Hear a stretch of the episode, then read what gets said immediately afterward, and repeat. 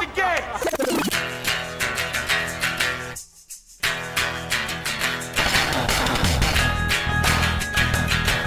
All right, let's do this. How are you, what the fuckers, what the fuck buddies, what the fucking ears, what the fuckinistas? What's happening? I'm Marc Maron. This is my podcast. This is my uh, my show. Happy New Year to you. Almost, almost Happy New Year. Can we make it? Can we? I for, for a second there, I, I for some reason I thought it already happened, but it's it's on. It's this weekend. We're, we're going to make it. I think we're going to make it to another year. I think it's going to happen. I hope it, it, I don't see how it can be better, but I hope it can be better. Uh, I don't know what, what, what you've been doing, but it's been sort of interesting out here in LA. Uh, we've had, uh, this year, we have, we've had uh, fires and weirdness, weirdness in the skies. Just the other day, weirdness in the skies. I didn't get to see it, uh, but I like, even though that NASA put out an explanation about it, that people still insist it's a it's a UFO and that's a cover up. The propensity and desire to engage in completely uh, speculative, investigative uh, theories, i.e., conspiracy theories, because they're so much more gratifying and interesting and have closure than uh, than the truth, which can sort of trickle out and sometimes is not as stimulating. So why not just believe the stuff with an edge that is full of bullshit? Why not just do that? That that feels good.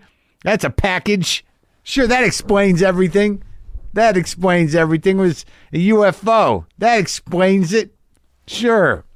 The FBI is a, a, a completely corrupt organization. That explains it. Ugh. Oh my God. So today on the show, I got a couple of friends of mine who wrote books. A couple of friends of mine who are, uh, you know, getting into the the writing guys I've known for a long time. My buddy uh, uh, Steven Dansiger, Steve Dansiger, Doctor Steve's been on the show many times. He's got his second book coming out, and uh, my buddy Mike Marcus. These guys are sober pals, sober friends of mine. Uh, I'll, I'll I'll tell you a little more bit about a little a little more about him as I I head into the intro. All right, heading into the New Year's uh, weekend, be careful, please. Don't die uh, unless you want to. But even then, you know, think it through. Think it through. If you're sober, don't drink. All right, it's not worth it. If you're drunk, all right, be careful. If you want to drink, be careful. You know, th- thank God, man. The designated driver thing, that pressure's off with all these uh, companies like Lyft. You know, like you don't need they designated driver trip is over. You just got to call a service. Just call a service. Don't die this New Year's. And I'll talk to you a little bit on Monday on New Year's Day about it. Uh, we're going to do another show. New Year's Day, we're doing another thing. It's uh, basically going to be New Year's Day with the Marons, which is uh, it's a collection of phone calls that I've had with my parents, my brother, mostly from the first couple years of WTF. We're looking back, looking back. But I wanted to share before we get into the guest today. I want to share an email I got that I thought was kind of funny and and and a close call. And, and I'm grateful this guy's all right. Uh, subject line weird affirmation. Mark, I was en route to Spokane, Washington last Friday to pick up my daughter from college for Christmas break, listening to an episode of WTF. The road was snowy with one clear lane, and I was trying to get to the mountain pass before sundown when I hit some black ice at about 70 per. My 4Runner slid off the road, swam into a rock outcropping, and flipped end for end, landing 50 yards away on the roof. In the silence that followed the deafening crash, I hung upside down in my seatbelt, staring at the deflated airbags, wondering if I was dead. Then I could hear Marilyn Manson explaining why he shaved his eyebrows. I've never been so happy to hear something so ridiculous. I crawled out the passenger side window, not a scratch on me. Just wanted to let you know that your work reaches people in unexpected ways. I'm a big fan. Keep on keeping on, sir. That's from Ednor. Well, you're you're welcome, man. I'm glad I'm glad it worked out. But that that is a testament to you know vehicle design. Holy shit! And good for you for wearing the seatbelt, and good for those airbags for popping out. And probably you probably got a little you probably a little sore though, right? Probably a little sore now. I bet you are. Good story though. Good story. I'm glad you made it. I really am. I, happy ending on that one, right? So listen. Here's how this is going to go. Uh, my buddy Dr. Steve. Um, he's a therapist. He's also my sponsor, uh, and also uh, a good friend. And uh, he's he's written this book. It's out now. Uh, he wrote it with Dr. Jamie Marich called EMDR Therapy and Mindfulness for Trauma Focused Care. We'll explain what that's all about in this talk. He is an EMDR therapist, among other things, and it's an interesting uh, PTSD treatment. That and that PTSD can range from childhood, maybe emotional, to you know full on combat trauma. Uh, it's very interesting um, focus in terms of uh, psychology. So we're going to talk about that now. This is me and Dr. Steve. Dr. Steve, Yes. aside from the book, which is specific, but not not it's for everybody. It's, you know what? It's really, this new book is geared more towards clinicians, Yeah. but people who are in EMDR therapy or those who are interested in EMDR therapy and also especially interested in mindfulness will find it clarifying um, in terms of what they're looking for. in Clarifying? treatment. Yeah. Like okay, so you're saying EMDR practitioners. And what does that stand for again? Because we we've gone over this, and, and you and I did a series of EMDR, EMDR sessions, but I felt that it was somewhat effective in uh, some areas. That you know, you just like kind of go in there and you know track down the the the the bit, you track down the uh, the sort of um, the thing that's vibrating Yes. sending out uh, you know panic. This is like a like a, a an SOS. Yeah. A- it's, It's a, it's a SOS memory. the amygdala's on fire. Yeah, a little bit. A little Yeah. bit. Not, not complete wildfire, but there's just one little part. Yeah. Can't get it out. can't get it out.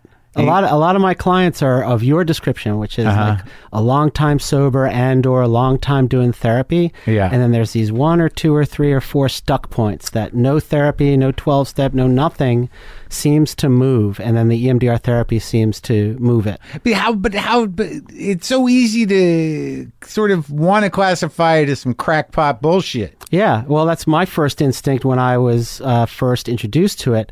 Uh, it is uh, seen as a uh, evidence-based treatment for post-traumatic stress disorder by the World Health Organization. It has a definition as a psychotherapy, a complete psychotherapy, according to the World Health Organization. So they're they, they're on board.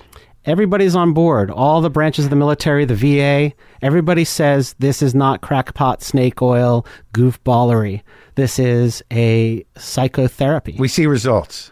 I see total results, and the research also shows results. Well, my my like here's here's my take on it when we did it is that you either use um, sounds or light to distract a part of the brain uh, through repetition, so you can get right in there, and then you ask for you kind of track down some trigger words, some trigger memories while you're doing this, while you're distracting the other part of the brain. What does it do? So, the, first of all, the, the mechanism of action, of course, like all the rest of brain science, is largely theoretical, but there's a number of different theories as to what's happening. So, that bilateral stimulation, the back and forth, hmm. some of it may be the integration of right brain and left brain. Mm-hmm. Another thing with the bilateral stimulation is that it produces this sort of mindfulness based effect. Bi- bi- bilateral stimulation through movement or light. So eye movements, yeah. eye movements, or tones back and forth, Yeah. or taps back and Right. forth. Then there also is the orienting response, Yeah. which is something found in nature amongst all us animals. And what's happening is is that we're always scanning back and forth for danger. And so 98% of the time there is no danger. The 1% of the time where there's someone that I'm attracted to, that's the go towards excitement. There's Yeah. that. Then there's the 1% of the time where I'm a deer in the forest and it is a bear. Yeah. So I run. Right. Now, if I'm a deer in the forest, I, I run and I get away, and I'm not going to be talking to my dear friends about the bear incident because I can't. I'm not going to be on a shrink's couch five years later. Uh-huh. I'm just going to, it's going to take about an hour for all the hormonal changes and all the cortisol and the adrenaline, all the rest to kind of get out of my system. I might even violently shake at the end. But then when I'm done, I'm not looking up 102 times an hour instead of 100.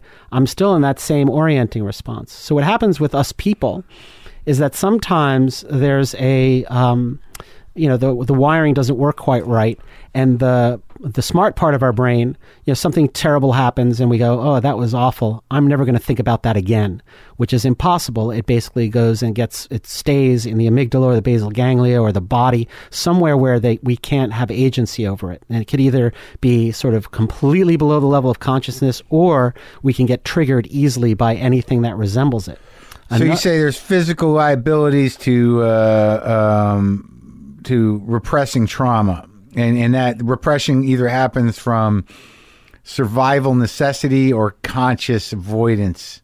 Yes, and But it can have it can make you sick. It can make you uh, have stomach problems, headache problems, uh, and- depression, anxiety, addiction.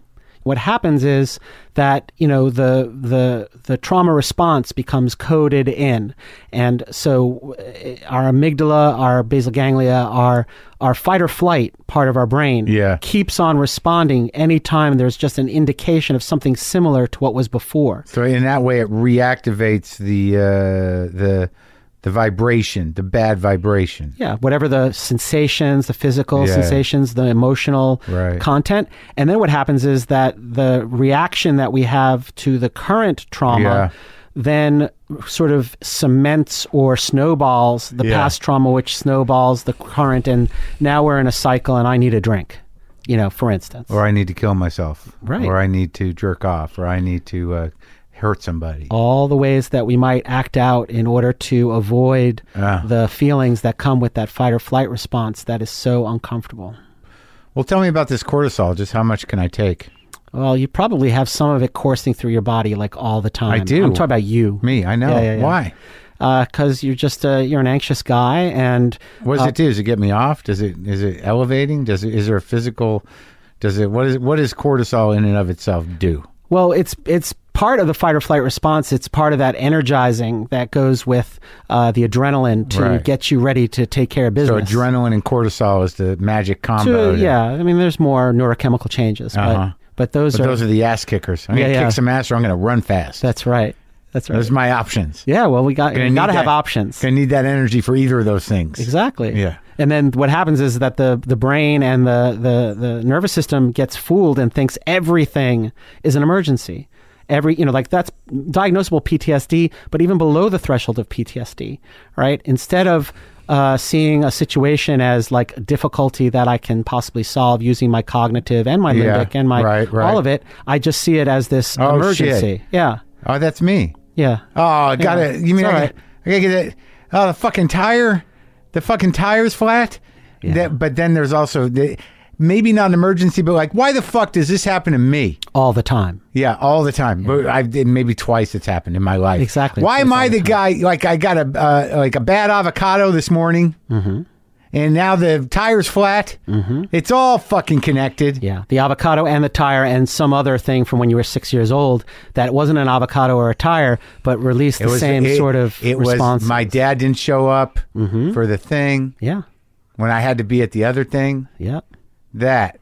So that's where it's wired in. It's that's wired coded in, and then it- whatever that is, and that's mundane, obviously, but but nonetheless impactful. Mundane, yes, to the outside observer, but in your experience, your gut, your soul, your psyche, that's where it quote unquote all started. Okay, before we get into the you know the nuances of EMDR, what about the approach of "suck it up, you pussy"?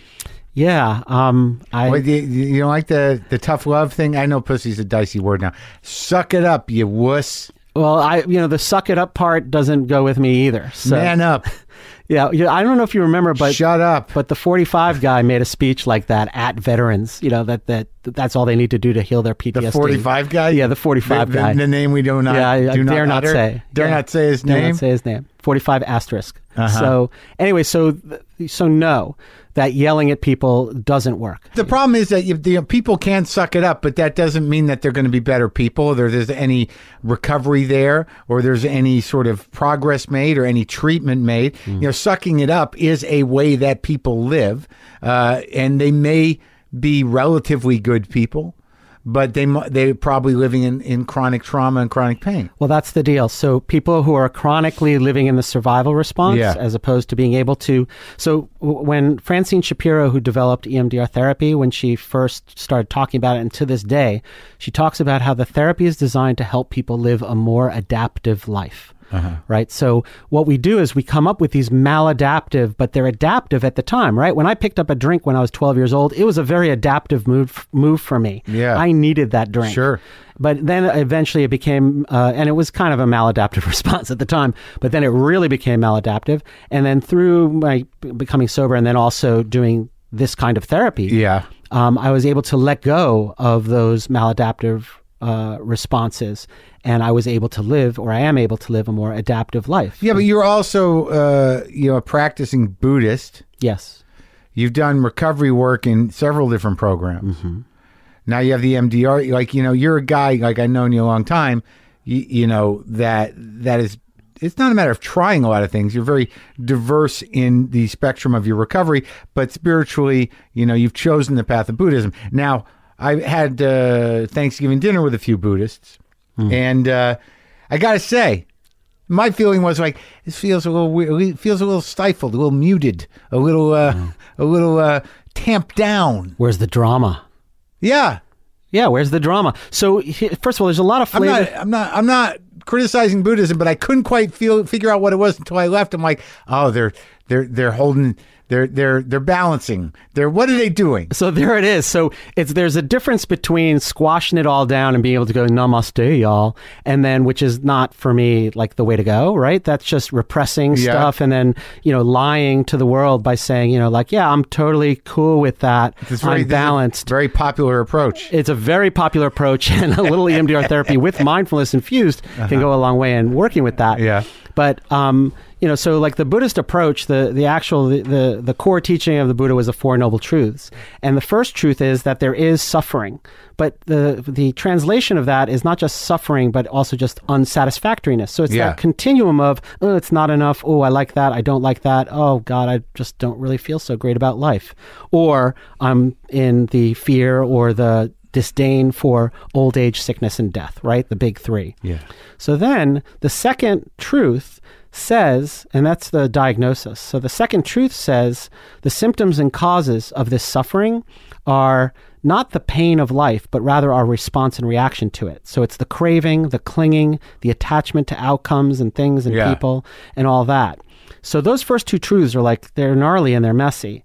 The third truth says you can actually end suffering, and then like any good psychologist, you know, uh, or spiritual seeker or teacher, Right. the the answer is you got to go at the symptoms and more more than that the causes. So you need to end craving, clinging, attachment, and and aversion. Right. So what you might be sensing if those Buddhists are true, truly, you know, sort of not, I'm not going to use the word enlightened, but if they're you know on the path, is that they have enacted that third truth, and they did that through the fourth truth, which is the prescription, which is the eightfold path, which leads to these four qualities loving kindness, compassion, appreciative joy, like taking joy in your joy, and equanimity, which is that thing that you're sensing.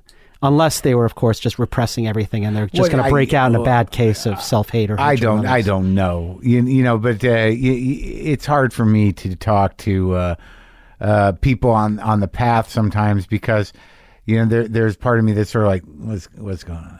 No, seriously. But you know, where you- you, where you at? I, I get it, but so, but my question is, so, but how do you experience talking to me? We talk a lot. We've been talking Yeah. a lot for years. I know what's going on with you. Though. So it, right, and and am I am I legitimately equanimous? I don't do you know. think? Do you, really want to get into no, that? no, we don't have to get into it.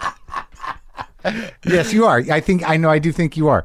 I but but I do see you apply it in the moment. Right, exactly. You, you know, it, it, it, the thing is, is that there's a vigilance to it. Mm. And and so the deal the deal is is that the mindfulness meditation part that's a way of getting into the bot the experience in the body in order to settle the body and to also give the cognitive um, part of the brain a different way of relating to Yeah. itself and to the body sensation the rest of it and over time it changes the way a per- it really does change the way a person kind of thinks things through and takes No, no. action. I, I, I no, look. I'm, I, I'm a big believer in, in all of it, and and, and I do think that you, you're relatively spiritually fit, and, and you do do the work. I, you know, I, I find it to be impressive. I mean, I, I try to emulate how you would handle things when I, I when I detach uh, uh, appropriately, uh, as opposed to just shut down right uh, detaching and letting go. Now, but still, again, instead of like man up, suck it up, you know, shut up. Uh, what about like, hey, how about like not reading so much into everything? Why don't you You know, give it a rest. Uh, So that's the thing you're with overthinking it. Right, exactly. So that's the thing with EMDR therapy and other trauma-based and body-based therapies is that uh, body-based, limbic-based, and cognitive-based, right? Because everything you're saying right now is talking to the cognitive part of the brain. Yeah. If all the information and all the feelings and everything there is below the level of consciousness, kind Yeah. of sitting there, then the, the a cognitive part of the brain actually blood flow slows down, or you know during fight or flight, Uh-huh. it can even stop in parts of the neocortex, where it's kind of like eh, we have no use for your analysis here. We have to get away from the tiger or whatever's Really? going on. Oh, absolutely. Yeah, it's it's kind of the the uh, analogy I like to use is uh, when a person's in a coma, God forbid, right? Right. Every the what a coma is is all the parts of the system Yeah. shutting down that are not necessary in order to maintain life.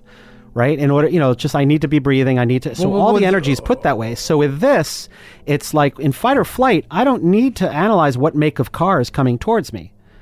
I and so that shuts down literally to put all the energy You towards. might want to try remember so you Yeah, yeah. So you if can when you file a police report. Exactly. but it p- could probably end up with you not having the opportunity to file a police report because you're too busy. See, in just this conversation, if you had this with yourself at that moment, you're not good. We're done. All right. Well, let's talk uh, specifically. So, so tell me precisely what the EMDR does, and then let's talk about you know, you know how this how you've applied what we've talked about in this book to to people like this. is not just for. I mean, trauma focused care. Those it's a specific title, EMDR therapy and mindfulness for trauma focused care. But that could be fucking like a teacher Yes. in a way. It- like it, it's going to be important information for anybody who's dealing with particularly potentially volatile uh, situations or or or people who. Who, who are dealing with people that are going to need guidance. So, in that way, any sort of leader or any sort of person uh, who's dealing with other people can be helped by the book. Yes. If they look at the book, there's a huge, uh, not a huge chunk of it. There's a chunk of it that's designed for step by step instructions for a licensed person who's been trained in the therapy to do. Uh-huh. But the rest of the book is absolutely, you know, pertinent. And I want to say that if someone is thinking of going into EMDR therapy, this is just my recommendation that the book is helpful in outlining what I believe and Jamie, my co-author, believes to be the best practices for achieving best results with EMDR. So you could go to your EMDR therapist and go, "Hey, do you do it this way?" And you know, give them a little Oh, guidance. of your so own. when we did it, we used the uh, the, the what did I use? Did I have things? you had the tappers, the little buzzers, Tappers. you were doing tactile. and what, how's that? How does that go again? So it, the the therapy is an eight phase therapy. The first phase is just getting the the history, and we did that together. Where um, and I do it with all my clients, where you're mindfully getting their hi- history, and not just like a general psyche. Uh, But when you use the word mindful so much, what does that mean? Mindfully getting their history, as opposed to what?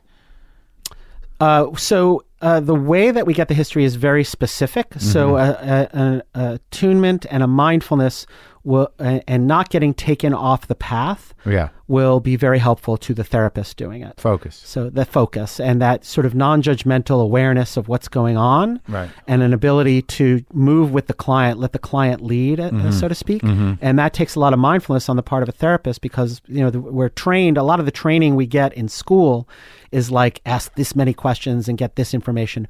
All we want is some information about general sort of needs and goals around the trauma, Uh-huh. and then getting those target memories. And But what if you don't know what the trauma is? When maybe when someone that's experiencing symptoms of PTSD or or, or panic or anxiety or, or addiction, and you, Yeah. you how do you go digging for the trauma if you're not So going to spend hours? Exactly. So that's the beauty for me. That's the beauty of the therapy. It, it's a very structured kind of history taking that allows you to find those pertinent points, whether they be uh, easily identifiable traumas or whether they just be adverse life events that are stuck in that way, and then be able to have that as your material for moving forward, as opposed to getting into a long uh, explanation within the context of the history and going over those details over and over and over again, which for many people is just re-traumatizing. Yeah, because I think when we did it, Mm-hmm. uh, you know, I, I was able to isolate a couple of moments that have stuck with me in, in the way of sort of like, why did I, why did that happen? Why did I let that happen? Why didn't I make a different choice? You know, blame myself. Mm-hmm. Yes. You know, why did I find myself in, in that situation? Why was it perpetrated upon me? Yes. And that's so that's where why when we do the history taking, there's a lot of working with the negative beliefs about self currently related to those kind of memories and to find those memories that are attached to that negative belief because that's often the best pathway. So as I'm talking to you, I'm doing the tactile thing, which is what I'm. do- How, how does it work? Like if I was holding the tappers, what would you say? What well, you yeah, you have the tappers, and what happens is I will uh, set up the target by asking you uh, what's the worst part of the image. You know, the, Right. the image that represents the worst part of Yeah. the memory. Right. Then the negative belief you have about yourself now as you think about that memory. uh-huh. Then the positive belief that you would like to have and how true that is in this moment, which is often very low, which is more activating. Yeah. Then uh, the emotions, like what are you feeling? Sad, mad, glad right now? Yeah. As you consider this.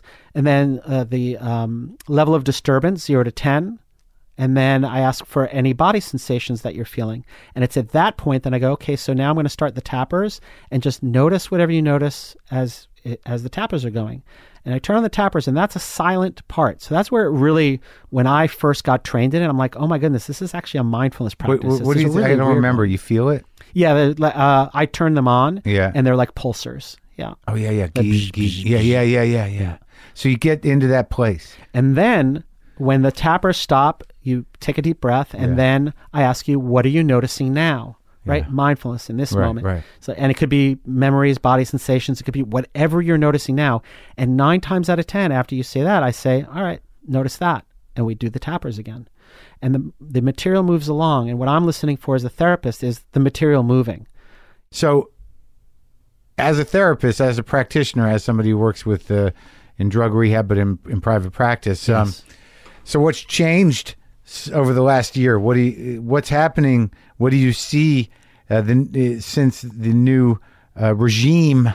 Uh, how has that impacted humans in your therapy practice? So um, there is uh, what I'm experiencing in my own experience, and then in the experience of the people who come to my office, is that there's a great number of people who are in the middle of uh, diagnosable PTSD that didn't exist for them over a year ago. The constant inundation with information that is threatening. If a person has already sort of like a trauma history So background, they're volunteering for it because they're looking on their phone. well and but and at the same time right there's that a little bit of that you know maladaptive but adaptive behavior of if i look on the phone maybe this will all stop you know like Yeah. that, that primitive part of the brain that's like i better check or i better right, i gotta sure. keep myself safe gotta keep myself safe right. Right so volunteering yes but you know no differently than anyone who's addicted to heroin Right. in as much as you know like that buddhist formulation craving clinging all the rest of it you know addiction is just addicts do craving and clinging and aversion better than other people Yeah. like we're all engaged in that endless so looking at the phone over and over again Right. you know eating food over and over again But you're seeing real symptoms of PTSD. oh my god all all the time i'm not you know i, I What are I- those? I never lack for clients to begin with, but it's for the last year, people coming in who may not ordinarily have come in for services before. What are those symptoms? Um, hypervigilance, um, uh, nightmares, daymares, um, re experiencing either of previous traumas or anything that's happened over the last year, like they'll, uh, you know, if something in particular really got to them because perhaps it impacted them as an individual Right. or as a group member of, a, of a certain group. People are vulnerable to lots of other mental and emotional uh, health and spiritual problems, right? Lack of meaning. That's a lot of what's been coming into my office. Like, how can I make meaning out of this insanity? You know, again, for Or why? Or, are- or what? What? How do you ha- sustain any sort of hope? Yes. And and what is the point? And can what I do in my little life is it even relevant to or important anymore? What's the point of doing it? Yes. And that's why I find this particular type of therapy to be helpful because it's acknowledging all of that and then taking steps to address each part of that. You know, the cognitive part, the emotional part, the spiritual part, you know, the meaning, the existential part. You know, all of it is uh, sort of a it's a soup or it's Yeah. a uh, Jamie likes to say a tangled ball of yarn, or one of our clients, one of her clients said, it's a tangled ball of yarn. And what the therapy does is it untangles the yarn, and Right. then you can address the pieces of it. And I find too, you know, my own EMDR recovery of my own, and then also training people all the time and working with people, and they do feel better. Yeah. And I get to see, I actually get to see these results. You know, I see that people are able to uh, find a way, and you said it, right? How can my little uh, world or how can my little uh, contribution to the world have any impact on all that is going on? And in the end, it was never any different before anyway, right? Right. Even like 2,600 years ago when Buddha was teaching, you know, to people who didn't have phones, Yeah. you know, he was like, your little life or your small contribution, you're interconnected with everybody and we're all impacting each other all the time. So let's, why don't we uh, try and take best care of ourselves? Let us be mindful. Let us be caring. Let's, let us be loving, kind, and compassionate with each other. Right. And so that's all the more important today. Well, I hope we do all right. Me too. I'm rooting for us. Oh, good. Yeah. Good talking to you, man. Yeah. Always good to talk to you.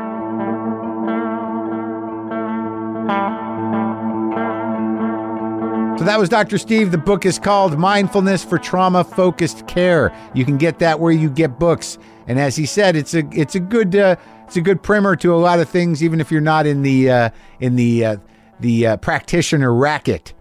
So now Mike Marcus is another ba- buddy of mine. Mike's been through a lot of shit. He's tried a lot of things. He's been up and down. You know, we've been through some shit together. He's been there for me uh, in some ways. We've had our our moments of uh, aggravation. We've had fights, and we've uh, we've come around. We've come through it all. We've been through some shit, and uh, you know, he's a he's a friend of mine, and he's written this this book about primarily about his old man. And God knows I'm, I'm sensitive to old man books. It's called Number One Son and Other Stories uh, by Michael Marcus. Michael Marcus. Yeah, Mike and I met in the in the rooms, as they say, and uh, this is a this is a good conversation. This is a good conversation. Uh, the book Number One Son and Other Stories is available now for pre-order. You can get it on Amazon. Comes out in January. This is me and my pal Mike Marcus.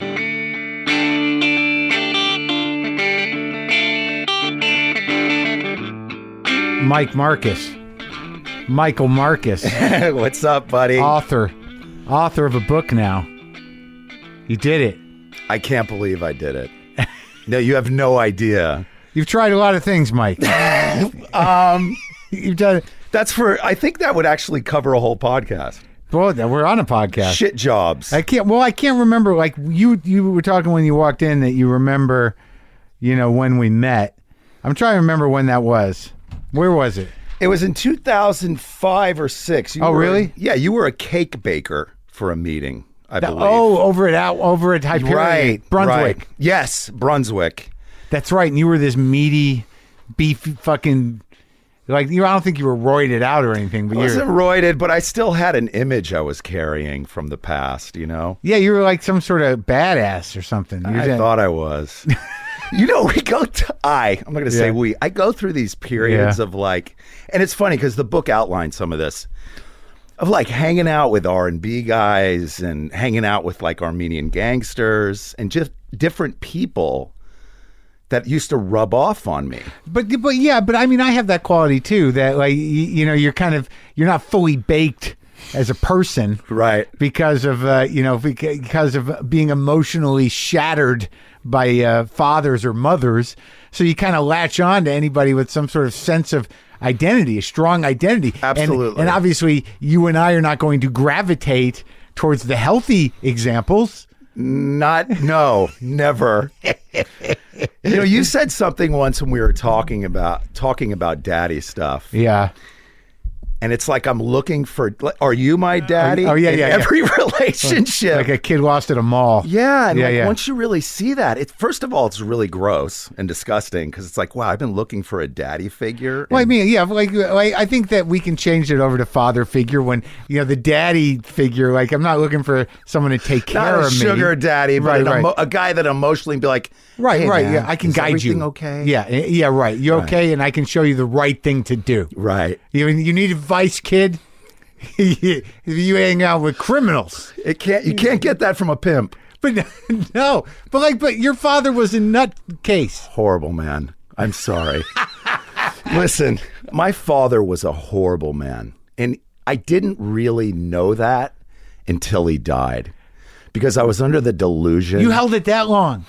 You had him up on a pedestal for that long. it wasn't a pedestal. It was just this really false sense of forgiveness and acceptance. But but also, I guess you probably identified with him somehow. I mean, Yeah. you know, at some point, there's part of you, there's some part of you, the kid in you, always looks up to that guy, no matter no matter how much you find out about his moral Absolutely. bankruptcy. Absolutely. And there was so many different father figures. Like I said, I think I had a false sense of acceptance Yeah. and this forgiveness that came through doing a lot of work in therapy Sure. and a lot of work in whatever anonymous programs. But I think that a lot of that was bullshit.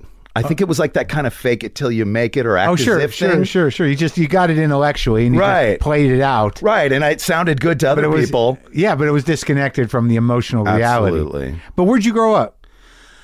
I was born in Freeport, Long Island, and then we moved out here in the early 70s. First place was Thousand Oaks, then Fountain Valley. It's about 15 different places till I landed in Hollywood, went to Hollywood High School. But where what'd your dad do? He was like because I remember He we- was a jeweler, a Beverly. Well, he was an auctioneer in Palm Springs. That's where it started. And we lived in a little town called Banning, right near an Indian reservation, Yeah. of all things. And my father met a man that worked at Caesar's Palace that started laundering money through his gallery. He's Hmm. like, "I'll bankroll the gallery, but we're going to launder some money from Caesar Caesar's your Palace." dad here." your dad's gallery. Yeah, it was an auction gallery. He was like an auctioneer, but like a really smooth, not this, not cattle. Right. It was like, okay, we have a Piaget polo here. And Right. He had specific people he would point out in the audience. So he's a high end cat. He's he's playing that- High end cat. That was the hustle. Right. He had Jews that had made it through the concentration camp Yeah. with numbers on their arm and Yeah. he'd say things like, this is a special diamond nerve. Remember, it got our people out of the camps. Oh, my God. Like do that kind of stuff, Yeah. and they'd put their fist up and sure, ten thousand. You know, like I learned very early on to be a split person, to be like that guy, very charming and Yeah. You know, I I was no problem with the women. Yeah. But this dark side of like stealing, lying, cheating, Yeah. just real, real debauchery. Yeah. There was constantly this. And I usually got found out. It was usually months or years later, but I always got found out, whether it was in a relationship or with a step parent or something like But that. But what are you growing up with this guy, like this guy with this hustle, like, and your parents stayed married? My parents didn't stay married. My father went on to have, well, now he was on his sixth wife. But early on, yeah. No, my mother literally to put us in her Impala at about two in the morning. How old were you? I think it was about five or six. 1969. I was Yeah. five years old. And literally ran away from my father with us in the car to her then therapist, Yeah. Dr. Sigmund Lichter. Yeah.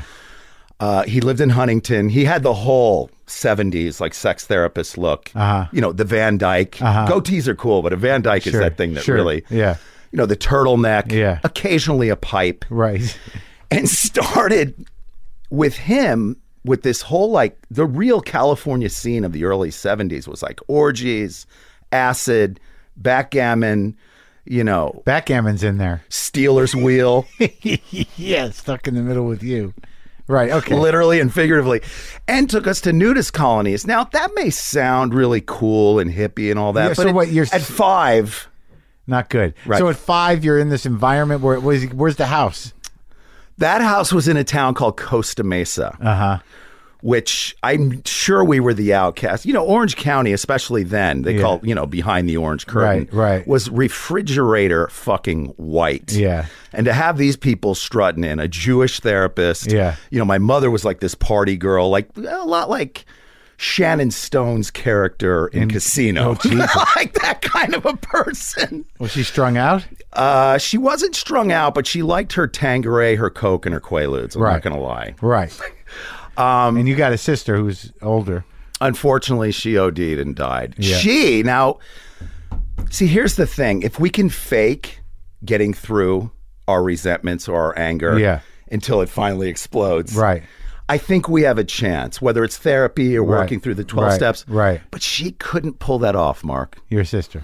No matter how hard she worked in therapy, went to 12 step programs, she could not let go of the rage she had against my father. And I think ultimately that's what killed her. Because you need the relief. Dude, ultimately resentments will kill me. I don't know about you, but like I see them clearly now. You still have them? I still have them, and I think I'm trying to think. I stay spiritual by realizing I'm not the least bit fucking spiritual. Do you know what I mean? Yeah. Like on a daily basis. Well, I think like my resentments, I try to fo- like I, you know, like I, I don't, I, I negotiate with them.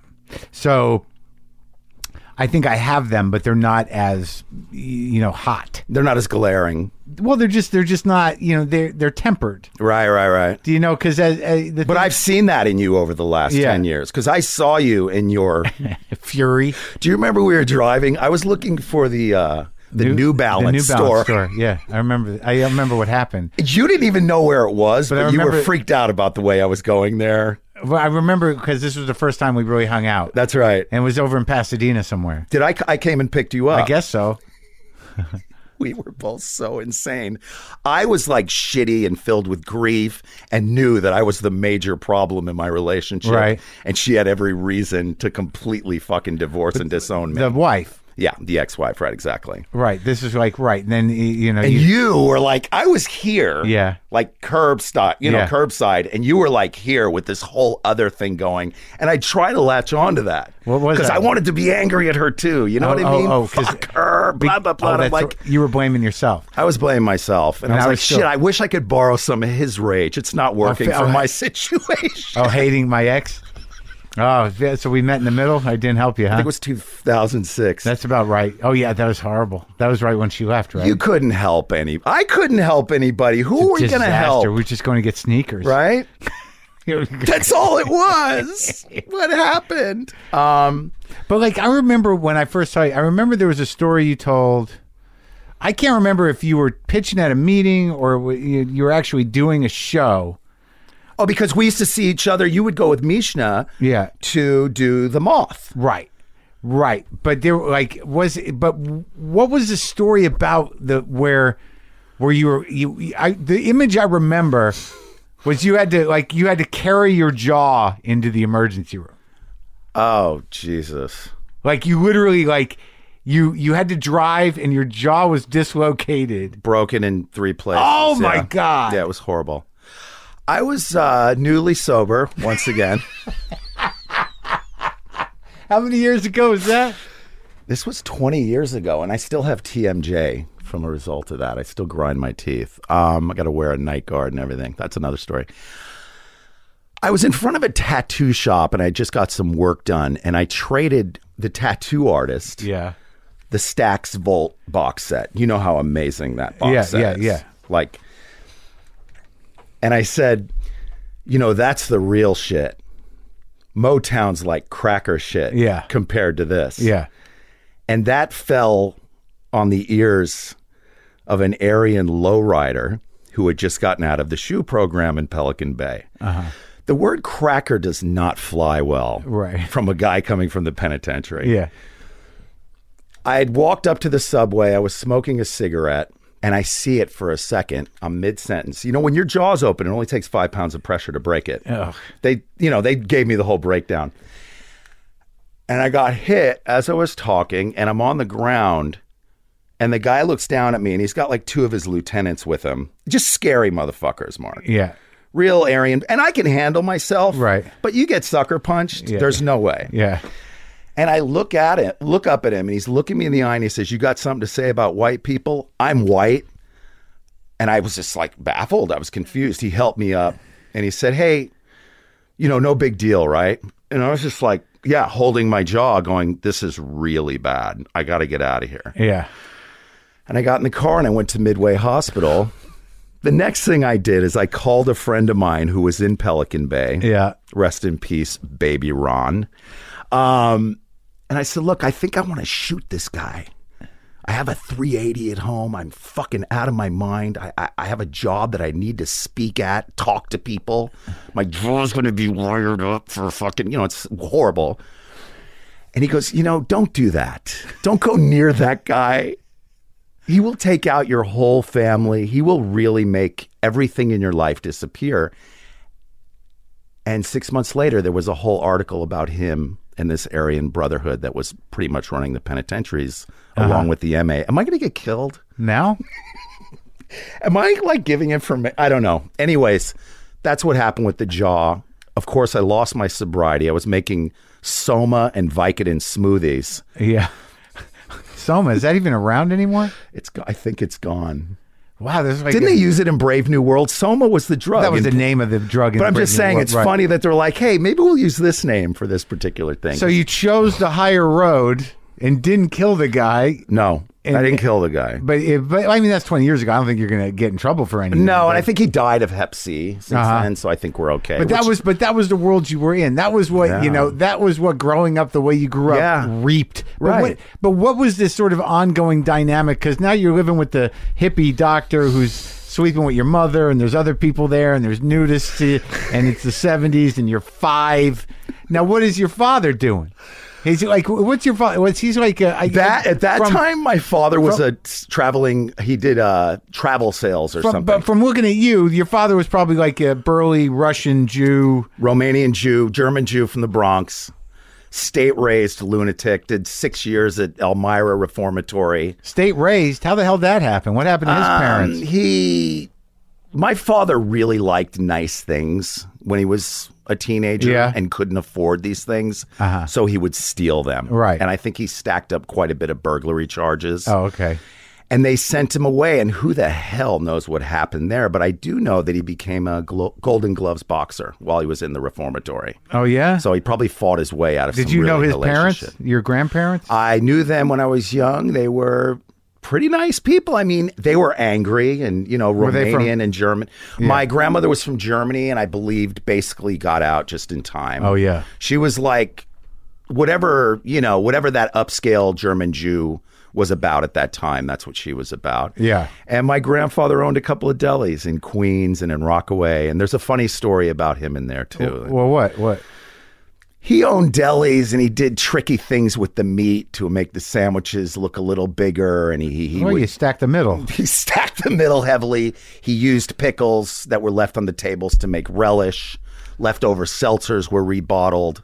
Desserts were cu- were cut in a very specific way, both diagonally and horizontally. Yeah. My aunt told me the whole lowdown about this. This was just a couple of years ago. I you- you- reconnected with her. Well, that that just sounds like a. a Is that normal? I guess Sure, that's just why they do that at Langers, I guess, right? well, I would hope not. I mean, there are health codes now. You, you're not supposed to.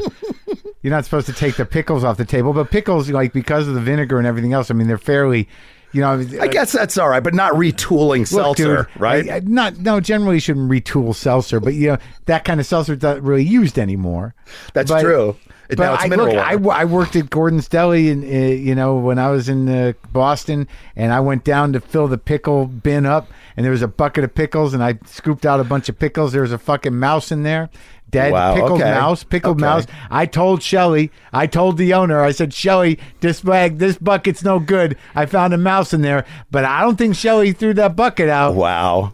Yeah. Is a vinegar a disinf? I guess it's a Well, disinfectant, pickles, so you're it- okay. I don't know if it's a. I guess it's a disinfectant. I don't know if it's. You know, it, I, I'm sure you're okay. I'm sure you're okay, and I bet you that a pickled mouse is a delicacy somewhere. Yeah, Come but on. I, but yeah, but that's not here. No rationalization. I'm you know, but- no, no, I, I know, but I'm just saying that you know, dubious restaurateuring, dubious management of delis doesn't. I guess it's not that big of a deal. Maybe Uncle, maybe uh, Grandpa Sam wasn't so bad. No, Grandpa Sam. Him and my dad had it out though. There's no doubt about that. My dad was the oldest. Yeah. They constantly butt heads. And there's a deposition that tells a lot more. I, I don't really want to get into that right now, but there was a lot of stuff that helped me understand a little more of what my dad was about and the abuse that he had put up with. And Right. he didn't have the luxury Right. That we did, Mark. We we have some luxuries therapeutically and 12 step wise Sure. that me and you wouldn't be sitting here if we hadn't delved into. I think I could speak for you anyway. Sure, but- but when did you start to sort of uh, find that you were, you know, getting fucked up on your own, but also sort of honoring your father's legacy in a way? Um, that started pretty early. Uh, I think really I started smoking pot. My sister was three years older, so she would turn me on to stuff. It was probably around 11 or 12 years old. I'd visit my dad for weekends. Where was he living? He was living in Newport Beach, Costa, oh no, Tustin, another Yeah. town called Tustin. He had moved. So you're real, you're real kind of fucking Southern California kid, really. Yeah, all over, all over. And my mother had left. Well, actually, he died of a heart attack. Uh, Dr. Sigmund Lichter. He was working on his roof. He was roofing, which I thought was weird. for a psychiatrist or for And a he Jew. died of a heart attack. yeah, very sad day. What do you And- mean? Your father was a Jew boxer. You know, you're gonna. Well, that's true, but he went to prison. I think you're forced. I've there's been plenty. Of, like I used to think Don't that get way me wrong. too. There's Jew laborers. I was one. Jewish cops. There's Jewish That's true. gangsters. There's Jewish uh, plumbers. Jewish gangsters, for some reason, never surprised me because growing up with my father and the people that he knew, right. they were all those guys. It was kind of like you know the killing of a Chinese bookie. Yeah. it was like when Seymour Cassel and his crew pulled Yeah. up. I don't know the names, but it was like those kind of guys. We're out here in the valley. Uh, more mostly Beverly Hills. So it's those guys with Rolexes, maybe, Right. I should right. say, Just rough Jews. rough Jews. Yeah. And my dad had like Crips and Bloods working up there. They were like the bodyguards. Had Where at the store? At the Beverly, yes, ninety four sixty Wilshire Boulevard, fifth floor. That's where right above the. Union This- Bank. This is so he he he closed the uh, the front in Palm Springs Then he moved to Santa Ana, had a little gallery there, actually a big auction gallery, for jewelry primarily. jewelry, antiques, Keane paintings, Yamagatas, So he Tiffany Lamb. I mean, it just went on and on. where'd he get his shit? Was most of it real? Um, well, a lot of it was real. You know, not the Renoir he sold for four hundred thousand dollars, but yeah, most of the stuff was real. Yeah. um you know staged diamond heists. It just a lot it just goes on and on. There's a whole book just on that. What do you mean staged diamond heist? well like would have diamonds stolen while he was in new york and then have everybody take lie detector tests to see where they went. Like he would go through every possible stage of the insurance investigation Yeah. in order to get the money for the diamonds and then would have sold them over here to somebody else Oh wow. that kind of shit. Yeah, yeah, yeah. Really deeply entrenched in all of it. You know, come through the come, real what's that? criminal mind. nonstop, nonstop, and I it took a lot for me to break that. But like, but so how, what now? the dynamic, you know, that that happens. You know, where where do you pick up steam? Where where does the book start for you? the book starts uh, in 1991. One of the first stories I I wrote was in 1991, and um, it was basically about the Air Force. I was in the Air Force guarding nuclear weapons, and I had a little crack relapse while I was there, and. Well, when did you first get sober? The first time I got sober was in 1981. Yeah, I was in a 18 month youth program. for what? Uh, they just made me a ward of the court. They were like, "Can you take him? We can't deal anymore." Your Back mother then, was, had had enough, and your my mother had enough. They made me a, what's called a ward of the court. Right. We were living at Oakwood Garden Apartments. My mother was now with the another furnished apartments with the where all Yes. the actors live. different place then. Yeah. Heavy duty, different place. Not a place for a 15 year old. Let's put it that way. Oh, really? What was going on over there? Um, just a lot of orgies and quaaludes and a couple of shootings. Uh-huh. Like a real heavy R and B crowd, a Uh-huh. real heavy like uh, rock and roll crowd. Oh, some yeah? punkers, Uh-huh. some aging, you know, Yeah. wannabes, whatever Right. it was. And uh, she was living now with this guy named Daniel Samuel Fagenbaum. She got she The gets names- the guys with the good names. And he was like this guy that was a swinger up at the A frame and had the briefcase filled with like amyl nitrate, Oh, my God. quaaludes, handcuffs, dildos. that guy. Your mom knows how to pick them, huh? that guy. Yeah. And I had robbed him and I had robbed a bunch of places in the complex. Would you steal his quaaludes? I stole his quaaludes. I stole a bunch of money and drove Yeah. to Mexico in my mom's car. I was Right. just really like the really cheap version of less than zero. Right. Like if you moved it to Oakwood, you know what I mean? Yeah. and um, they just couldn't take anymore. I mean, drug dealers and addicts and alcoholics and junkies and the people that were hanging around there were all angry. you, the kid. That kid's got to go. Right, It's right. Fucking the party up. exactly. so that was uh So that you was were- 18 months. It saved my life. I wasn't happy from 16 and a half to 18 being in this place that I if I left I was going to do 3 or 4 years in a juvenile a really hardcore juvenile program. Yeah. And that would have been going right down the same road as my father. My Right. real father. Right. So you got out and you were clean. I got out and I was clean and You joined the military. I joined the military to get out of going to prison for a first degree burglary and a grand theft auto I picked up while I was coming over the uh, the border. What was this after you got sober? Uh, this was after I got out of the program. Yeah. Yeah, and I kind of went ballistic and stole a bunch of more shit and took my mom's car and drove to Mexico. And I was actually going to end my life in Mexico. I was 18 years old and I was just totally done. I was like, what am I going to do? I can't live like this So you, anymore. you stole shit to go sell in Mexico? No, I stole shit. It was I stole I think about ten grand in cash, maybe a quarter ounce of coke, and a bunch of pills that he had laying around. And I took my mom's car, which was really fucked. My mother was a visiting nurse, and she worked all over town, and all of her equipment and her files and everything Yeah. were in there. And I shot down there, and I, I figured I'm going to drink and drug and do what I have to do, and then I'm going to drive off a cliff. That was the plan. It sounded glamorous. Yeah. It didn't work out that way. what happened? I drove back because I didn't have the balls to kill myself, of course. And you ran out of money.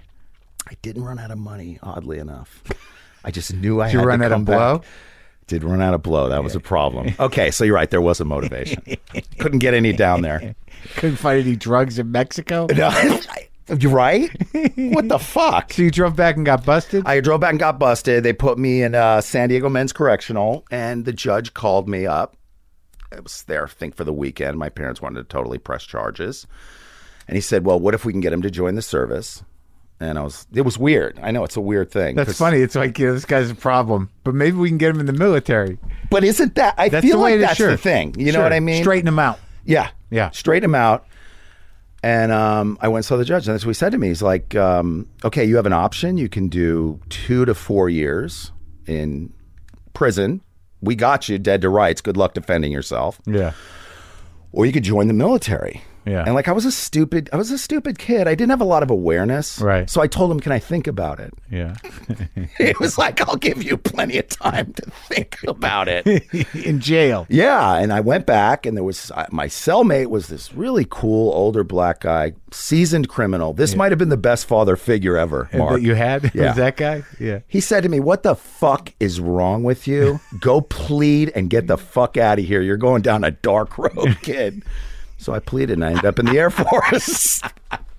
You're going down a dark road, kid. you know what I mean? And I ended up joining the Air Force because that's the lightest of the four, basically. Less, Yeah. it's the less training. But then I did this heavy duty training, and they made me a security policeman, and I was guarding nuclear weapons. Your face. yeah. Then what happened? oh God. You know, all went well for a while because I was up in a place that I didn't know anybody. I didn't know what was going on. I mean, I was drinking, but talk about something that's so acceptable in the Air Force. Sure. I mean, pilots, everybody was drinking. Yeah. I'd see pilots shit faced drunk that this- were flying around in FB 111s with nuclear weapons uploaded. Come on. I'm not kidding you. When was this? Eighty what? This was 84. Yeah. 85. Maybe they fixed that. I hope so. They shut that base down, so at least we know that's happening. that one's gone. Um, and I went up to Montreal and was on St. Catherine Street hanging out with, you know, strippers and dan- that was those were great times. Yeah. And I met this stripper who had the coke, and it was on. And it was like first I was like, I'm You were just on vacation. Uh, no, we we go out like a little. Li- they called it didn't call it Liberty, but that's what I'm calling it. We go up there and get the the strong beer, you know, the good beer. Yeah. Wait. Like where? We were in Plattsburgh. Oh, okay. New York. It's about an hour and a half to Montreal. You know the spot. And um, I just knew it. It was going to go wrong. I Really, knew a once stripper, Coke, her. Canada. What you, could- had, you had a vibe. You had a, there's a. What could go wrong here? But it's so deep down that it can go wrong. Because it's all saturated with the, the strippers and the Sure, whores sure. and the euphoric recall. And this uh-huh. isn't going to be so bad this time. Yeah. yeah. And it started from there. And I started snorting Coke and then I started smoking Coke. And then I was In of the- Canada. no, I came back down. I would go up there and get the Coke and bring it back, back down. Yeah. And they love service, man. I mean, you could have brought back anything from Canada. Right. You flash the the military ID, you're good to go. Yeah. And there's what they called operation readiness inspections, where you would be on post for Yeah. about 18 hours Right. guarding a bird with Right. nuclear weapons uploaded. Yeah. And they would come around and ask you these questions. What's the ORI? Yeah. You know, oh, that's Operation Readiness. What's the uh, two man policy? Well, that means one man can't be around the nuke at one time. Yeah. What's a covered wagon? Well, that means the nuke's been stolen and everything's going to shit. Like whatever it was, they would fire off these questions. And on one particular time, I just remember being so fucking coked out, Mark. I had just taken a big blast off the pipe. Here comes this general, a four star fucking general, uh, with like these two lieutenants. Yeah. And I, I jacked around into my weapon because I was so freaked out. I'm like, if I fail this test, I think we're just, I'm just going to take him out and take myself out. Just crazy, been up for days, smoking Coke, drinking 151, thinking. Sure, that thing. Yeah. Just that. You know, everyone knows what that is. Yeah, no big deal. it's sad when you have to go all the way to 151. Like, I need the strongest and about 10 shots of it. Oh, God. And I was able to answer the questions and made it through. And then somebody wrote a statement on me and I got busted. A pilot actually wrote a statement on me for selling him Coke because he, I guess it came up in his urine. Oh, and you, you took the hit? Did he get the the hit. hit too? He disappeared. I don't know where he went. I think he went to another base and probably is no longer flying planes. They just move him around like priests. Yeah. Everyone knows this guy's a blow monkey here. Right, Send right. Him, send him to New Orleans. Right. Yeah. Oh, Desert Storm. He's perfect. Yeah, yeah. Send him right, right. Um. So yeah, that's you know, it, I just never could be anywhere. So is that a court martial or Are you just out? No, I actually had uh, uh, an independent lawyer because they have what's called the Uniform Code of Military Justice. Yeah. And if you get stuck in that, you're being railroaded right into Leavenworth. Uh huh. So I had a guy work for me, and I got what was called a general under honorable Well, conditions. so you know what's funny is the way you talk about certain things. It's like you know you you know things that only a criminal would know. so in that. So in that way, you're definitely your father's son. Yeah. It's like, oh, don't go with the don't go with the military lawyer. You give you're gonna you're gonna smoke crack after three days awake and get nailed, you got to get an outside lawyer. I love it. That's a great observation. I, I don't see that stuff, but I used to look at everything through a criminal or a sex filter, one or the other, right? It was because Right. that was the two things I was fixing on. Yeah. Obviously, getting loaded within those two things, but those are the things that I fix on in sobriety if I'm not careful too. Like, what else is there? Of course, food, but Right. Well, you and I share that one, you know, and uh, it- yeah. well, you're better at it than I am. But uh, but the whole getting loaded. The thing is, is like what you, you know. Where did you? How many? Like, what do you on now? What do you got? About six years now. Yeah, six years, just over six years, six and a half years. I never had six years. I Really? never had that much time. No, I had three years, four years. Huh. Resentment, shame, or guilt are usually the things that take me out. And guilt can come in the form of not pulling off something that I thought I should have been able to pull off to be at a better place than I'm at at midlife. if that makes any sense. Well, I mean, I mean, what what seemed like the last time, but you were always like you know high roller, right? I mean, it's like, It's been years. It's But I mean- years since I was. I mean, when I met you, but like, what was going on? Like, I remember there were just you tell me these stories about like just like you know all this cash and art and you had a nice house. Yeah. What were you doing then? Well, those were all proceeds from dealing drugs. After Daniel Samuel Fagenbaum, I was grandfathered in But this okay. to So, a very exciting career in dealing pills. This was in 2000. He he shot himself in 2000 actually. He shot himself in 2000. Daniel Sam, Dan, Daniel Samuel Fagan. Horrible situation. He had bladder cancer and he was a manic depressive. They had to take him off the lithium because it was a it's a salt and it's very hard on your bladder. So they take it off, take him off for a while. They refashioned or did some new operation where they basically built a bladder for him out of his colon and he came back. Oh my to- god! I was intense. so this is after you hit the wall with the military. This was years later. This was probably 15 years after. But I mean, so okay, so you get out of Leaven, you don't go to Leavenworth, you get out of the military, you're not court martial. Do you clean up again? I clean up again. I moved to New York City, which was actually a really good time. Yeah. i- In New York. I was actually living on Long Island. Late '80s. Yeah. 86, Yeah. 87. Great Yeah. time for like hip hop. Yeah. And pretty much the end of the punk rock era. Right. Great new wave situation. You know, uh, Jean Bosque, Jean Michel. Like it was a really cool time in New York. And you were Met going to the city. I was going into the city a lot. I was hanging out with some pretty cool guys that I had met there. We were going to a lot of clubs. I was sober, but still a maniac. Getting into fist fights. You know, I beat down a cab driver. Like just still a maniac because I never really dealt with that stuff in sobriety. So abstinence for us is can be just as deadly, right? Right. So when did you relapse? How did New York end? I re- I moved back to LA in 1990. Yeah. And my stepfather was really dealing heavily. Him and two Jewish counterparts. Which one was this? Which This was Daniel. Dr. Dildo was his name back Right. in the day, but now he was like Dr. Dan, just Dr. Dan. He had mellowed out from the A frame. right. What is the A-frame? The A frame is still there. It's a house that's at the very top of Mulholland. It was famous for its 70s swing parties. Oh, okay. You know, like the, the keys in the bowl situation.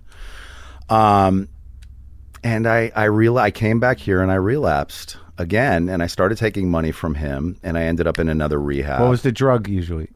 I was smoking coke again. That was your thing. Yeah, that and he had a bunch of pills. Was taking Xanax and Valium. You're a free baser, base head. Oh God, yeah. Well, when you say it like that, Yeah. yeah, because that's the old school, you know, right. Richard Before- Pryor. I remember Before crack. Before way crack. before crack. So you had to base your own shit. I had to base my own shit. It was clean. I used 151. Uh-huh. It burned really nice. Like ether. Ether was the real shit. Yeah. You know, it's so sick when when you're really so into a drug. Like when I heard about Richard Pryor Yeah. freebasing, like I wanted to know really how to do. That was my Right, hero, right. right? Yeah. I wanted Right. to really know how to do Yeah, this do and do- get into What's it. What's the chemistry? yeah. Do I need what equipment do I need? right. And you figured it out. I figured it out. Yeah. And it was You broke that shit I had a love hate relationship with smoking coke for about 29 years. Because there's the there's the sort of ghetto way to freebase, which is just with you know baking soda, and then you kind of swirl it and swirl Well, it. Well, that's not ghetto. No. That's also that's another form of freebasing. Even though they went from ether to baking soda, but the ammonia yeah. is the real ghetto way. That's like the really addictive crack shit that hit the streets. Uh-huh. And I found myself down there a lot when I couldn't get the coke I wanted, and then that whole thing started going downtown. All right, but so wait, but th- but we're not there yet. So now you you got Doctor Dildos, like you know, you he's he's dealing this is before he gets the bladder cancer. Right. You're smoking coke. You smoking it with him? No, no, he was totally clean and sober. Oh. But so what happened? So you're stealing from him to, to stealing from him. They find out I'm stealing. He kept a safe under the stairs with like 180 grand in it. And I started, you know, by the way, if nobody believes this, feel free to ask my mother. You know her. goes yeah, Um, in Mexico. that's, that's something else. Yeah. She's not hiding out, I promise. Um, and I started taking money. And one day, when they had to come up with some money for a situation that occurred, they looked into the safe under the stairs, and there was a lot of money missing. Yeah. And I'd been living off that money. And then he wouldn't talk to me for years. Uh, I went back and made amends to him years later. And in between that, I worked in a film laboratory. I worked at Color by Deluxe. I worked at uh, Technicolor. oh, you weren't selling drugs? I selling a little pot. Oh, oh. So so the after New York, you know, you you took- Came here, yeah, took the money, took the money, got fucked up. just a lot of scandalous shit. I was doing like credit card scams and whatever workman's comp. What you know? What do you got? Let's see know. how we can work a credit this. card scam? Credit card scam. I uh, had a, cr- a crew of guys that would break into those big mailboxes at like apartments and stuff, crack those open. You're that guy? and just strip through everything and find the cards and just send a crew of about ten guys out and go on a shopping spree and. then Usually bring it? the stuff back. Yeah, fence it. Or Nordstrom's was really good. They would always take stuff back and give you cash usually. So Uh-huh. And just this was scam primarily for money or for for drug money. It was for money and drug money, but I, I did. I hate to admit this, but I did stuff like that sober too, just because I didn't want to work, and I had this idea that like, why not? You know, I had Fucking very criminal. criminal, and I'm sitting in your garage talking to you about it, fucking and not in jail. I know. You know, So wait, so wait, so when did um okay, so so that's so but you did have a job. I had a job, and I've had jobs over time, but like the the the film industry job ended very quickly when Danny got cancer because he brought me in as like a partner to help him sell his pills. He had a bunch of people up and down the coast. So he was a drug dealer. Oh yeah, yeah, big time. Dr. Dan. Yeah, he had he had doctors. He had been working probably for ten or fifteen years. For the scripts. yeah, So now you got now he needs a partner because he's sick. he's he needs a partner because he's sick. Because So he needs to bring the kid in. bring the kid in. He robbed me, He did whatever, but we don't have any choice. Yeah, he's Can't a go criminal. outside the family. He's a criminal. he knows. Yeah, he's, Who else are you gonna trust? Not his kids, believe me. Uh-huh. Um, yeah, so I started like doing the whole situation, going to pharmacies. Then, of course, I got strung out and I started stealing prescriptions from doctors and writing my own. Pads. You stole the pads. I stole the pads and I stole triplicates, which are the ones they use for like cancer medications, Dilaudid stuff and like you figured that. out how to write the scripts. Well, my mother was a nurse, so it was usually I knew how to write what they call the Greek. Yeah. you know, the Greek is the prescription Yeah. wording. And I got back on that train again, man, and What it were you a taking? nightmare. What were you doing? I was probably it was so many different things, but my I like to snort Dilaudid. That Yeah. was my favorite. Yeah, that yeah, that a little Percodan, a little Soma, Xanax. It was Crunch just, it, dilaudid up. yeah, yeah, and then you know take the edge off with some crack because I tried to find that place. You know, Marc, Sure, that the crack place. dilaudid place. Yeah. Were you just good? I was good for a while. I took the drug proceeds. I invested in the market. I did pretty well. But you were running up and down the coast selling, you know, delivering. not up and down the coast. There was a guy in Santa Barbara. There was a guy in Orange County. So yeah, basically, and um, Were they, were they dealing or they were just buying? they were just buyers, big buyers, Yeah. big buyers. I would go up to Santa Barbara, and this guy would buy six thousand dollars worth of drugs every month, like clockwork. And then I was like, "Hey, do you think you could put me on the books as a salesman? I'm having a problem, you know, What? washing the money." yeah. So he did that, and of course, he expected a better deal, and we worked. Oh, for his out. company, you were yeah. a salesman. Oh, yeah. Yeah. Um, yeah, I had him. God, I had a bunch of people. I had a mattress salesman. I don't want to talk about his name, but it was a bunch of different people. Guy that owned Galpin Ford. Not his name wasn't Galpin, but I had got these really crazy accounts. I was probably after all my expenses. I was probably doing 20, 25 grand a month. And this is uh, in the eighties. This is actually in the mid to late '90s into the early 2000s. Yeah. So he's so when does he when does Dan get sick? When do you hit the wall? So you, so what you're saying to me is you're making a lot of money. This is the the golden age here, right? Yes. This is where you buy As the my art. ex-wife used to call it, the house that Percodan built. So this is when you buy the house. This is when you're going to go legit. Yeah, I'm gonna go legit. I'm gonna really do the right thing. I got this great. Uh-huh. You got all this life, drug money. great drug money. I le- I got some friends on Wall Street. I'm learning how to invest. It's the tech boom. There's great stocks. You making money? I'm making money. I'm trading stocks. I'm making money. I have a shitload of cash and some drugs I put in a box. Yeah. In San Fernando Valley, and these boxes was called American Data Vault. You could get a personal box under an assumed name and stash a bunch of stuff in So there. that was your that was your emergency That package. was my getaway. yeah, it I had still a, there? I had a fake identity in there. you did? uh, Robert Haskup was the guy. You got a passport? No, I had. Uh, no, I didn't have a passport Uh-huh. because I couldn't have left the country with all that money anyway. So you had a bunch of money, a bunch of drugs, and and some identification. Yeah. For another guy, For another guy, in case. just in case. Is it still out there? Uh, no. Actually, the Patriot Act closed those places down. American Data Vault was shut down. There was three of them. There was one under the World Trade Center. There was one here, and I think there was one in Orange County. But after the Patriot Act, you were not allowed to have those anonymous boxes. it was you have a- such a sad day. Do you have guns in there? I had a uh, 44 Magnum. I had a Sig Sauer 380.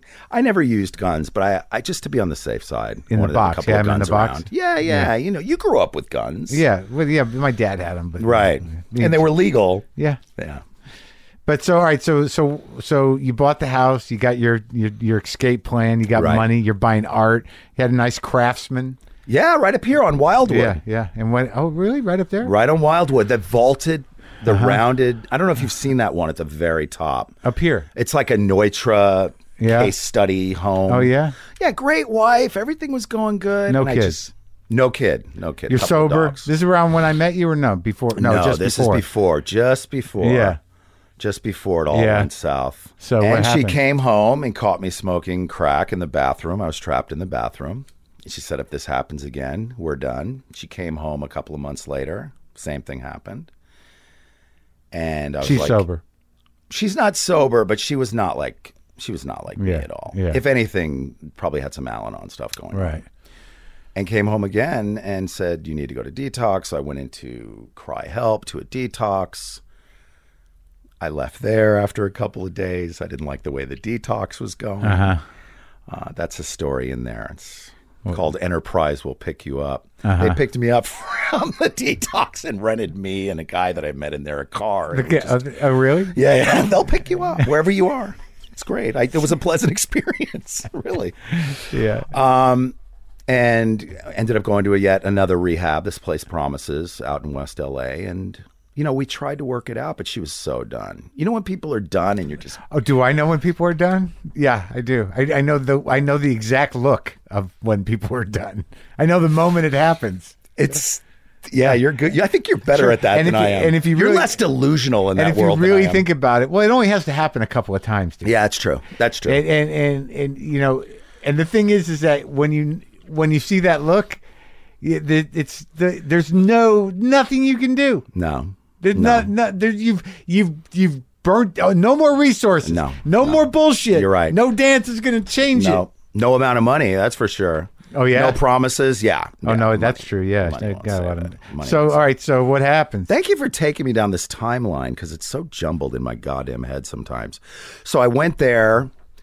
I went to the sober living of promises, and that's when I got the call from Amer- American Data Vault that look, you got to come and get everything out of your vault. your- We're shutting down, and I couldn't go home, so I had probably about seven hundred thousand dollars in there. in Get the cash. fuck out of here. Why would I lie to you? Right. I didn't have any drugs in there. I had the phony ID, but I was like, all right, I'm not going to have to go anywhere. I this is I'm going to figure out a way to do this. Has- Can the IRS come after me? I don't know. Anyways, I don't give a shit.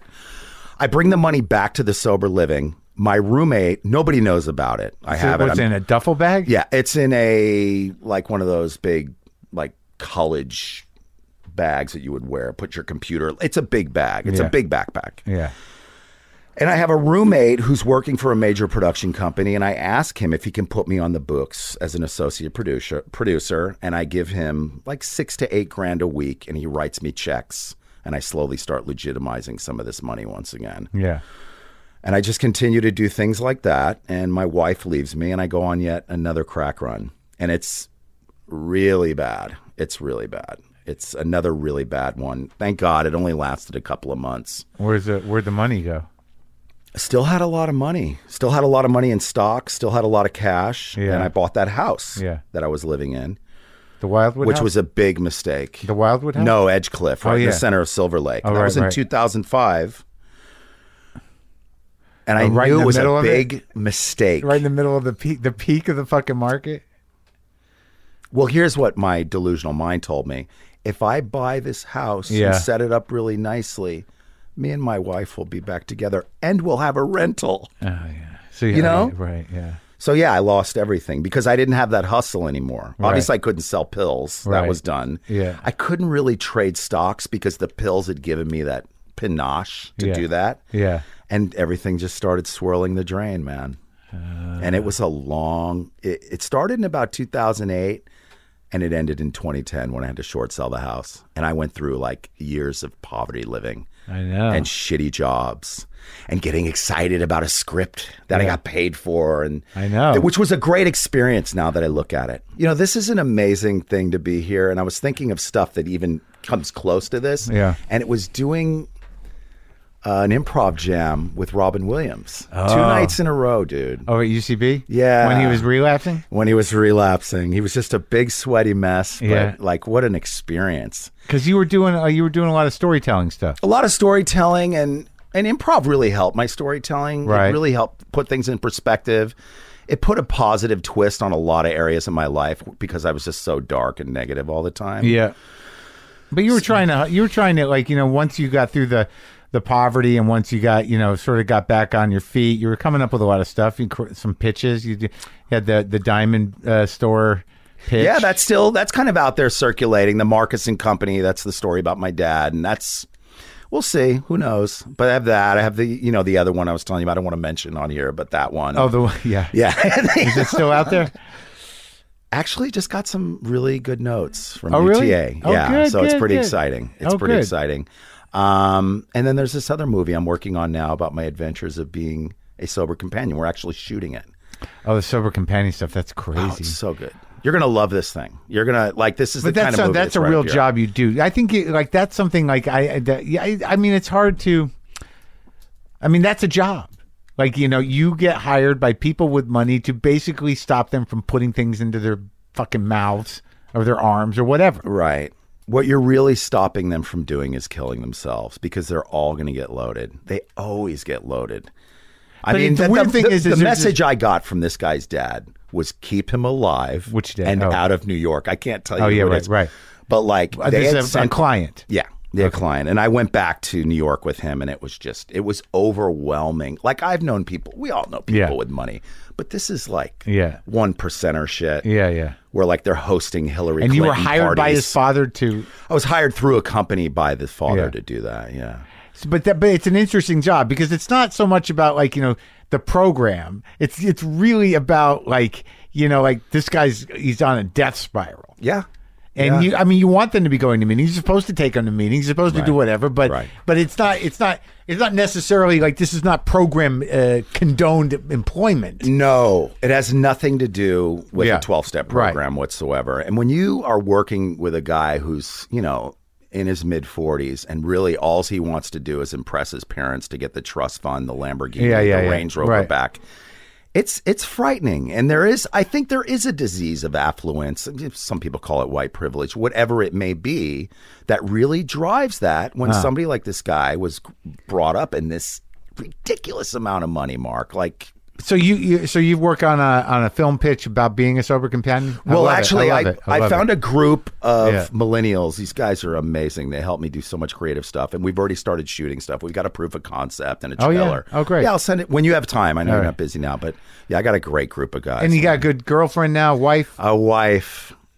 You're married it's nice She's And- so amazing. I really, if there is a God, she's a God. Well, I was very surprised at how you, like, you know, watching you arc through those lean times and even lending you money it, in the back of my head, thinking, like, what the fuck did I, I'm never going to. And you were very, uh, very sober about getting it back to Of me. and- course. And, it was, you know, There were some issues there, but I learned an important lesson. Your friendship's way more important to me. Like I would rather be not having money and maybe living in the car than ever borrow money from a close friend again. I don't want to go through that. well, the funny thing was, is that when I did it, you know, people always tell you, it's like, no, you don't expect to Say get goodbye back. to that. But not just you, anybody. Right, of course. Of you know, and. I don't know why I never thought that way, but they, they basically people say if someone has, if someone needs money that badly, Right. you're not going to get back. exactly. And I've dealt with that with family members and stuff. Right. And like I didn't want to accept it with you for some reason. And yet for some reason, whether it was belligerence, because you know it did kind of cause a ripple in our friendship, but Yeah. you're like, "Fuck him, I'm going to pay him back." Right, right, right. Did I? Was I like that? I, No, but I'm wondering if it, I like, was. on- on no, some- it wasn't like that. I think there was actually more guilt about ever asking you and getting it in the first place. Yeah. You know what I mean? But I learned early on not to loan people money. Well, that's the thing. You Yeah. grow up with a criminal, you learn not to loan. And if you do, you have a guy that, you know, goes and collects it and deals with it the right way. Well, like when did your father die? He just passed last year, actually. I got to send you the picture of this the headstone. It's unbelievable. What does There's it a- say again? you know, it's a line out of uh, Frank Sinatra, you know, the, Yeah. the song My Way, Right. and there's an auctioneer's gavel and a Rolex on the top of it, which is so perfect. And that's his wife. His his last wife did that. yeah, yeah. Who's, you know, What was the line? And through it all, through the tears, through the laughter, Yeah, yeah, I did it my way. Right, I'm right. like, okay, there was a lot of laughter. I don't remember the tears, but Right. okay. But what did you like? You know, in, you know, like in writing the book, which is called "Number One Son and Other Stories" by Michael Marcus. You can get it on Amazon, huh? yeah, I'll get it through Punk Hostage Press. Punk Hostage press. And there's Press. a link to Amazon. Yeah. But but like y- y- you know, in, in having the issues we have, like I've met your mother. She's come to see me work. You know, and, and I know that you know your sister's death brought you two together in in, in, a, in a deeper way. Absolutely. and she's got a lot of sober years, your Mm-hmm. mom, and she's a great lady. I met her, but you know, when you have an unrepentant father who who degenerated, Yeah. right? Yeah. Like, where did you leave it when he was conscious? Do you know, like how, like what happened to that relationship? Was there any uh, There was a little closure, if that's what you're when he died? But like, what what was your relation before he died? I'll tell you, um, he was in a convalescent home for dementia and Alzheimer's Yeah. people, patients. And about three years into that, God, he was there for a long time. I think he was there six or seven years. I went to visit him and I hung out in the room with him. There was like two beds and he had his own room. Yeah, I was just kind of on the computer. I had jet lag. It was in Atlanta. And he woke up in the middle of the night and he said, Michael, Michael. And I'm like, yes. I uh-huh. just want to apologize for everything I did to you and your sister. I kicked you to the curb through your drug problems. I took your mother's checks and never gave her child support. I'm like, yeah, yeah. Yeah. Well, I'm sorry. And he went back to sleep. And I was like, if this Is that it? is as good as it gets, I guess it's a little better. And that carried me.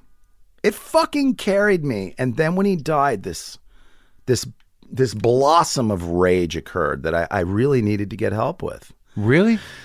Yeah, I think it was also the fact that I was working that sober companion job. And I think that that kind of brought up some, re triggered some trauma watching the dynamic between this guy and his dad and this guy and his family in uh-huh. general. And I probably should have taken some time off uh-huh. and just, you know, been proper about the grief and chill Yeah, out. yeah. But I didn't leave the job.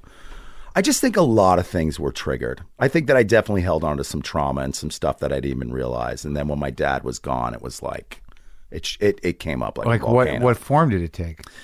Um, it came up. The- re- is that when you relapsed? No. no, no, this was. You went through this all sober. Yeah, man. I know. I, I right because we were we were having a problem, me and you, when he died, and then we didn't get to talk about it till after. I think, right? That's right. And I had to put the dog down. I was down the street. I was mad at you because you didn't call me back. I was putting my. you know how I was with my dogs. Yeah, yeah. Like those were my last thread to my emotional beauty. yeah, yeah, yeah. Like when they were had him a long time. Yeah. Yeah, I just shut down, you Yeah. know, and um, uh, I think it really came in the form of just completely shutting down, not being emotionally You're so lucky to you my didn't wife. fucking relapse. How'd you not relapse? I don't know, Marc. I kept going to meetings. I went to therapy. I just, I just kept doing this. knowing your history. Yeah, and I had a lot of money. I was making, you know, you make good effing money doing that job, Yeah. man. They pay Yeah. you a thousand dollars a day, Yeah, or whatever it is. I don't know. Something must have happened. That's, great. the that's the magic of the program. Grace. It's grace. Yeah. We get carried somehow through something that has nothing to do really with our actions. I really believe that. You can take all the action in the world. Yeah. If you're obs- if you have an obsession to get loaded, do crazy sex shit, Yeah. eat a fucking sheet cake, it's going to Yeah. happen. Not like a sheet cake Yeah. and Ben and Jerry's. Yeah. Yeah. But I, but did you do EMDR? I didn't. I didn't. I really would like to experience that. I have not done that yet. I know. I'll talk to him. But but how did you like? What did you do to process then? What would you track it to? What did you track it to? Like you know, you go in, you shut down, you, you know, the rage, and like yeah, I can't be pretty with a guy like you. The rage, you're gonna you're at the verge of wrecking your marriage or your the It, relationship. it was. I mean, it wasn't. You know what? The thing is, is when I get that shut down, it's just I want to be alone. So yes, I was at the verge of wrecking it in the form of just bowing out ungracefully and being like I need to be alone, which has hmm. been my thing in every relationship. When something re-triggers that kind of trauma, right. that mommy did, Right. that dad did, Right. that kind of shit. So You had it from both sides. I mean, you're kind of on your own. You both your parents were kind of yeah, spun out. Yeah, fucked up. totally spun out. And between you know, between my dad and my mom, I had like nine different mother and father figures. You Yeah. know, between their Yeah. boyfriends, girlfriends, marriages, Right. whatever. So what does that look like? It, it, it looks like it looks like going to therapy. It looks like not sharing really in meetings. I never took this stuff to meetings. I Yeah. just didn't feel comfortable with Right. it, especially family, familial stuff, Sure. dad and mom stuff. Um, But you started doing the Al-Anon more too, huh? that really helped. That really helped, yeah. And I also just accepted that I'm going to be a tightly wound fucking guy sometimes, man. And there's no way out of it. But you don't have to be a criminal. You don't you have don't to be a have criminal. to be an emotionally abusive freak. No, no, I don't. I got to tell you something, man. You've, you probably don't know it, but you've definitely inspired me over Oh. the years because I remember before you started this, I think you were having some suicidal ideations. Oh god, dude, I was going spiraling Right. the drain, man. Yeah, sitting yeah. out there on that porch, on Just- that patio, on that right. deck right there, just writing things down, calling everybody. Yeah, Dude, that's not good, man. right. Fuck her. Right, ex- of course. And what do we do? I mean, we get through that in some way, shape, You or form. You do. You do. Yeah. It's like you don't, and there's no way to know it No. that you're going to. No, there is no way to know it. It's And so sometimes it's just walking. Like I, I walk It's so horrible. lot. It's so horrible just to feel that you can't sleep. Right. You know, you're just fucking beating the shit out of yourself. Right. You're full of rage. You can't function socially right. Yeah. You know, ugh. You know, before I, be- I met my wife, a friend of mine lived in Vietnam. A couple other guys from the program were going every year. They'd go to Angkor Wat. They would do like really cool spiritual stuff, right? yeah, And I was like, that sounds like a good thing. Yeah. Why don't I go to uh-huh. Southeast Asia as a Yeah. single man? Like, and I wasn't thinking that, Marc. I promise. compulsively compulsive sex problem, single man. And I, I definitely had a spiritual awakening to one of the, like the grossest fucking bottoms I'd ever hit. It's sexual addiction. Like, it's so funny when you're in Southeast Asia and you're Yeah. doing all this crazy sexual behavior. And I, met- I just met women everywhere, and it wasn't even like prostitutes. It was Yeah. hanging out in internet cafes. Yeah. Hey, let's go to dinner. Yeah. Just go back to the hotel. It was so open and cool and very Buddhist. Yeah. Like you're there, and that's totally to you. cool. So framing it as a spiritual experience. Oh yeah, man. Yeah. you know, you go to Angkor Wat, you're sitting with a monk. Yeah. Then later on, you're meeting this girl in a cafe. Yeah. It's just, it felt so natural there. But when you're coming through customs at LAX Yeah. and you're back in America and you're back in like our place, Yeah. the guilt and shame was so thick. Yeah. And it lasted a while. Yeah. And that fixing on sex on that level, Yeah. like whether it was prostitutes or massage parlors or fuck going down Figueroa at you know after a meeting and picking up a girl in a Right. corner was removed. It was totally removed. Now is that because of the level of shame and guilt that I don't want to re-experience? I think it's a lot more than that. Mm-hmm. I think there's something that separates me from that because my last bottom with anything will not remind me not to do that thing again. Do you know what I mean? I no, I get you, but yeah, but there, but but there is something to to like once you get the space to integrate, you know, the shame and to uh, you know, make an amends or let that shit go a bit. Wisdom does kick in. We're we're middle aged guys for Yeah. fuck's sake. Yeah. and and we're sober guys. So you know, once you find you're you're you're fucking compulsive in this other area, at least you know the framework of how it works. Yeah. Right. Yeah. So Yeah, you're right. So- so maybe it is nipping in the bud before really falling for that trick those- again. Yeah, but those things, right? You know, the things with sex and food is that you you need them both. Yeah. you know, you booze and drugs you don't need either. That's true. That's so true. so you're negotiating with that stuff, and I think that as we get space and as you get older and as you're not fucked up on the other stuff, you're like. That, that, that got a little uh, out of hand. Right, They're right, like, right. That almost went to a bad place. Yeah, You know? yeah. I, I, I, I think you're right. It- between doing the work, whatever the work looks like, whether it's some therapeutic stuff or just an accountability thing I do with a couple of guys on a thread Yeah, every day, Right.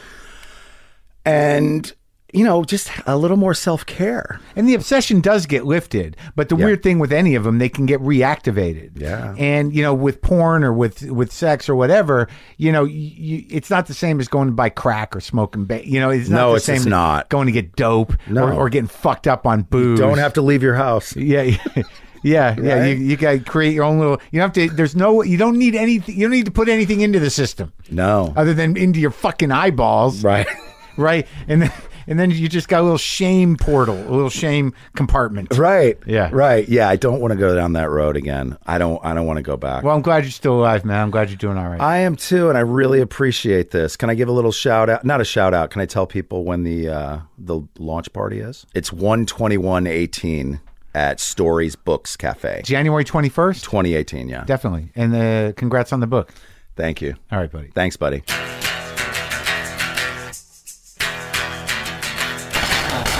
So that's it. That's our little uh, our little uh, in between Christmas and New Year's show. Monday show will be a special collection of moments with my family. Spend New Year's Day with the Marons. On Thursday, we'll have our first new show of 2018 with Ta-Nehisi Coates. Uh, great conversation. So, uh, do I play guitar now? Do I? Do I? Do I play a little? All right, all right, all right. I'll, I'll turn it on. Okay, I, I'll do a little.